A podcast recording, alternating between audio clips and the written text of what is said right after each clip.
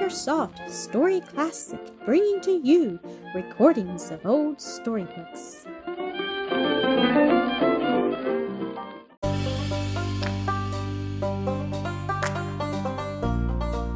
Episode 25 Gibbie sped down the hill through a worse rain than ever. The morning was close, and the vapors that filled it like smoke burned to the hue of the flames whence it issued. Many a man that morning believed another great deluge began, and all measures relating to things of this world lost labor. Going down his own side of the Glashburn, the nearest path to the valley, the gamekeeper's cottage was the first dwelling on his way. It stood a little distance from the bank of the burn, opposite the bridge and gate. It had been with great difficulty, for even Angus did not know the mountain so well as Gibbie, that the gamekeeper reached it with the housekeeper the night before. It was within two gunshots of the house of Glashrock, yet to get to it they had to up and down Glashgar. A mountain in storm is as hard to cross as a sea. Arrived, they did not therefore feel safe. The tendency of the Glashburn was indeed away from the cottage, as the grounds of Glashrock sadly witnessed, but a torrent is double edged, and who could tell? The yielding of one stone in its channel might send it to them. All night Angus watched, peering out ever again into the darkness, but seeing nothing save three lights that burned above the water. One of them, he thought, at the mains. The other two went out in the darkness, but that only in the dawn. When the morning came, there was the Glashburn meeting the Lorrie in his garden. But the cottage was well built and fit to stand a good siege, while any moment the waters might have reached their height. By breakfast time, however, they were round it from behind. There is nothing like a flood for revealing the variations of surface, the dips and swells of a country. In a few minutes they were isolated, with the current of the Glashburn on one side and that of the Lorrie in front. When he saw the water come in at front and back doors at once, Angus ordered his family up the stair. The cottage had a large attic, with dormer windows, where they slept. He himself remained below for some time longer, in that end of the house where he kept his guns and fishing tackle. There he sat on a table, preparing nets for the fish that would be left in the pools, and not until he found himself afloat did he take his work to the attic. There the room was hot, and they had the window open. Mistress MacPholp stood at it, looking out on the awful prospect, with her youngest child, a sickly boy, in her arms. He had in his a little terrier pup, greatly valued of the gamekeeper. In a sudden outbreak of peevish wilfulness, he threw the creature out of the window. It fell on the sloping roof, and before it could recover itself, being too young to have the full command of four legs, rolled off. Eh, the doggies i' the water! cried Mistress MacPholp in dismay. Angus threw down everything with an ugly oath, for he had given strict orders not one of the children should handle the whelp. Jumped up and got out on the roof. From there he might have managed to reach it, so high now was the water, had the little thing remained where it fell, but already it had swam a yard or two from the house. Angus, who was a fair swimmer and an angry man, threw off his coat and plunged after it greatly to the delight of the little one, caught the pup with his teeth by the back of the neck and turned to make for the house. Just then a shrub swept from the hill, caught him in the face, and so bewildered him that before he got rid of it, he had blundered into the edge of the current, which seized and bore him rapidly away.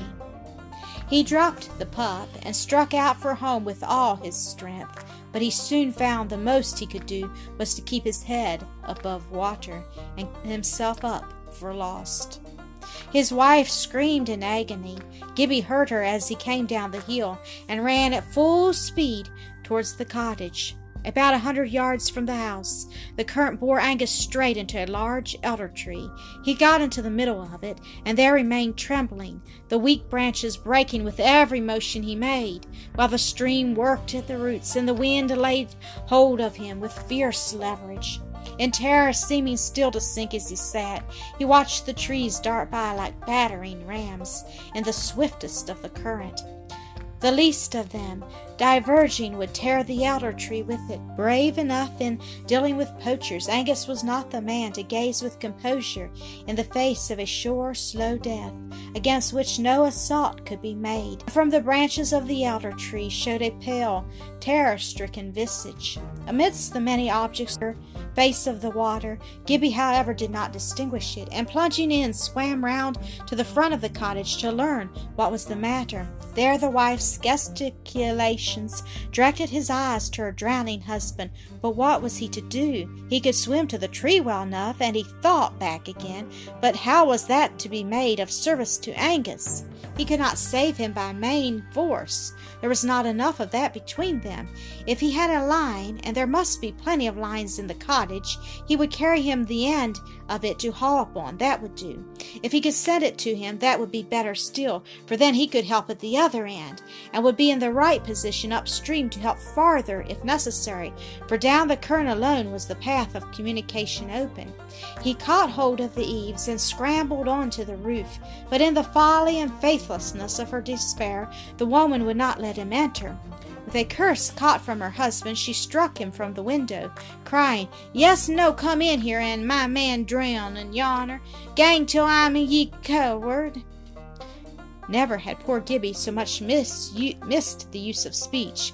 On the slope of the roof he could do little to force an entrance, therefore threw himself off it to seek another, and betook himself to the windows below. Through that of Angus's room he caught sight of a floating anchor cask. It was the very thing, and there on the walls hung a quantity of nets and cordage. But how to get in? It was a sash window, and of course swollen with the water, therefore not to be opened, and there was not a square in it large enough to let him through. He swam to the other side and crept softly onto the roof and over the ridge, but a broken slate betrayed him. The woman saw, rushed to the fireplace, caught up the poker, and darted back to defend the window. Yes and no, come in here, I tell ye. Ye, she screeched, and my man sticking a yon boar tree bus? Gibbie advanced. She made a blow at him with the poker. He caught it, wrenched it from her grasp, and threw himself from the roof. The next moment they heard the poker at work, smashing the window. He'll be in and murders, uh, cried the mother, and ran to the stair while the children screamed and danced with terror. But the water was far too deep for her. She returned to the attic, barricaded the door, and went again to the window to watch her drowning husband. Gibbie was inside in a moment, and seizing the cask, proceeded to attach it to it a strong line. He broke a bit from a fishing rod, secured the line round the middle of it with a notch, put the stick through the bunghole in the bilge, and corked up the hole with a net float. Happily he had a knife in his pocket. He then joined strong lines together until he thought he had length enough secured the last end to a bar of the grate, and knocked out both sashes of the window with an axe. A passage thus cleared, he floated out first a chair, then a creepy, and one thing after another to learn from what point to start the barrel. Seeing and recognizing them from above, Mistress MacPholp raised a terrible outcry. In the very presence of her drowning husband, such a wanton dissipation of her property roused her to fiercest wrath, for she imagined Gibbie was emptying her house with leisurely revenge. Satisfied at length, he floated out his barrel, and followed with the line in his hand to aid its direction if necessary. It struck the tree. With a yell of joy, Angus laid hold of it, and hauling the line taut and feeling it secure, committed himself at once to the water, holding by the barrel and swimming with his legs, while Gibbie away to the side with a hold of the rope was swimming his hardest to draw him out of the current. But a weary man was Angus when at length he reached the house. It was all he could do to get himself in at the window and crawl up the stair. At the top of it he fell benumbed on the floor. By the time that repentant and grateful Mistress MacPholp bethought herself of Gibbie, not a trace of him was to be seen, and he found that a yard of the line remained attached to the grate, but the rest of it, with the anchor, was gone. Fit bark for the angel, he imagined Gibbie, to ride the stormy waters withal. While they looked for him in the water and on the land, Gibbie was again in the room below, carrying out a fresh thought. With the help of the table, he emptied the cask, into which a good deal of water had got. Then he took out the stick, corked the bunghole tight, laced the cask up in a piece of net, attached the line to the net, and wound it about the cask. by rolling the ladder round and round, took the cask between his hands, and pushed from the window straight into the current of the Glashburn. In a moment it had swept him to the Lorrie. By the greater rapidity of the former, he got easily across the heavier current of the latter, and was presently in water comparatively still, sw- swimming quietly towards the mains, and enjoying his trip none the less that he had to keep a sharp lookout. If he should have to dive to avoid any drifting object, he might lose his barrel. Quickly now, had he been so minded, he could have returned to the city, changing vessel for vessel, as one for another went to pieces. Many a house roof offered itself for the voyage. Now and then a great water wheel, horizontal and helpless, devoured of its element. Once he saw a cradle come gyrating along, and urging all his might intercepted it, but hardly knew whether he was more sorry or relieved to find it empty. When he was about halfway to the mains, a whole fleet of ricks bore down upon him. He boarded one and scrambled to the top of it, keeping fast hold to the end of his line, which unrolled from the barrel as he ascended. From its peak he surveyed the wild scene. All was running water, not a human being was visible, and but a few house roofs, of which for a moment it was hard to say whether or not they were of those that were afloat.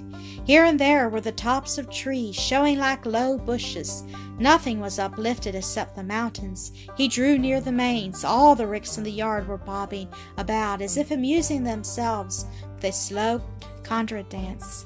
But they were as yet kept in by the barn in a huge old hedge of hawthorn. What was that cry from far away? Surely it was that of a horse in danger. It brought a lusty equine response from the farm. Where could ho- horses be with such a depth of water about the place? Then began a great lowing of cattle, but again came the cry of the horse from afar, and Gibbie this time recognized the voice as Snowball's, forgot the rest. He stood up on the very top of the rick and sent his keen glance round on all sides. The cry came again and again, so that he was satisfied in what direction he must look. The rain had abated a little, but the air was so thick with vapor that he could not tell whether it was really an object. He seemed to see white against the brown water far away to the left, or a fancy of his excited hope. It might be Snowball on the turnpike road, which thereabout ran along the top of a high embankment. He tumbled from the rick, rolled the line about the barrel, and pushed vigorously for what might be the horse. It took him a weary hour, and so many currents was he caught, one after the other, all straining to carry him far below the object he wanted to reach. An object it plainly was before he had got halfway across, and by and by, as plainly it was Snowball, testified to ears and eyes together. When at length he scrambled on the embankment beside him, the poor, shivering, perishing creature gave a low neigh of delight. He did, he did not know Gibbie, but he was a human being. He was quiet, co- cowed, and submissive and Gibbie at once set about his rescue. He had reasoned as he came along that if there were beasts at the mains, there must be room for Snowball, and thither he would endeavour to take him. He tied the end of the line to the remnant of the halter on his head, the other end being still fast to the barrel, and took to the water again. Encouraged by the power upon his head, the pressure, namely, of the halter, the horse followed and made for the mains. It was a long journey, and Gibbie had not breath enough to sing to Snowball, but he made what noise he could, and they got slowly along. He found the difficulties far greater now that he had to look out for the horse as well as for himself. None but one much used to the water could have succeeded in the attempt, or could indeed have stood out against its weakening influence and the strain of the continued exertion together so long. At length his barrel got waterlogged, and he sent it adrift. Thank you for listening to another episode of Acresoft Story Classic.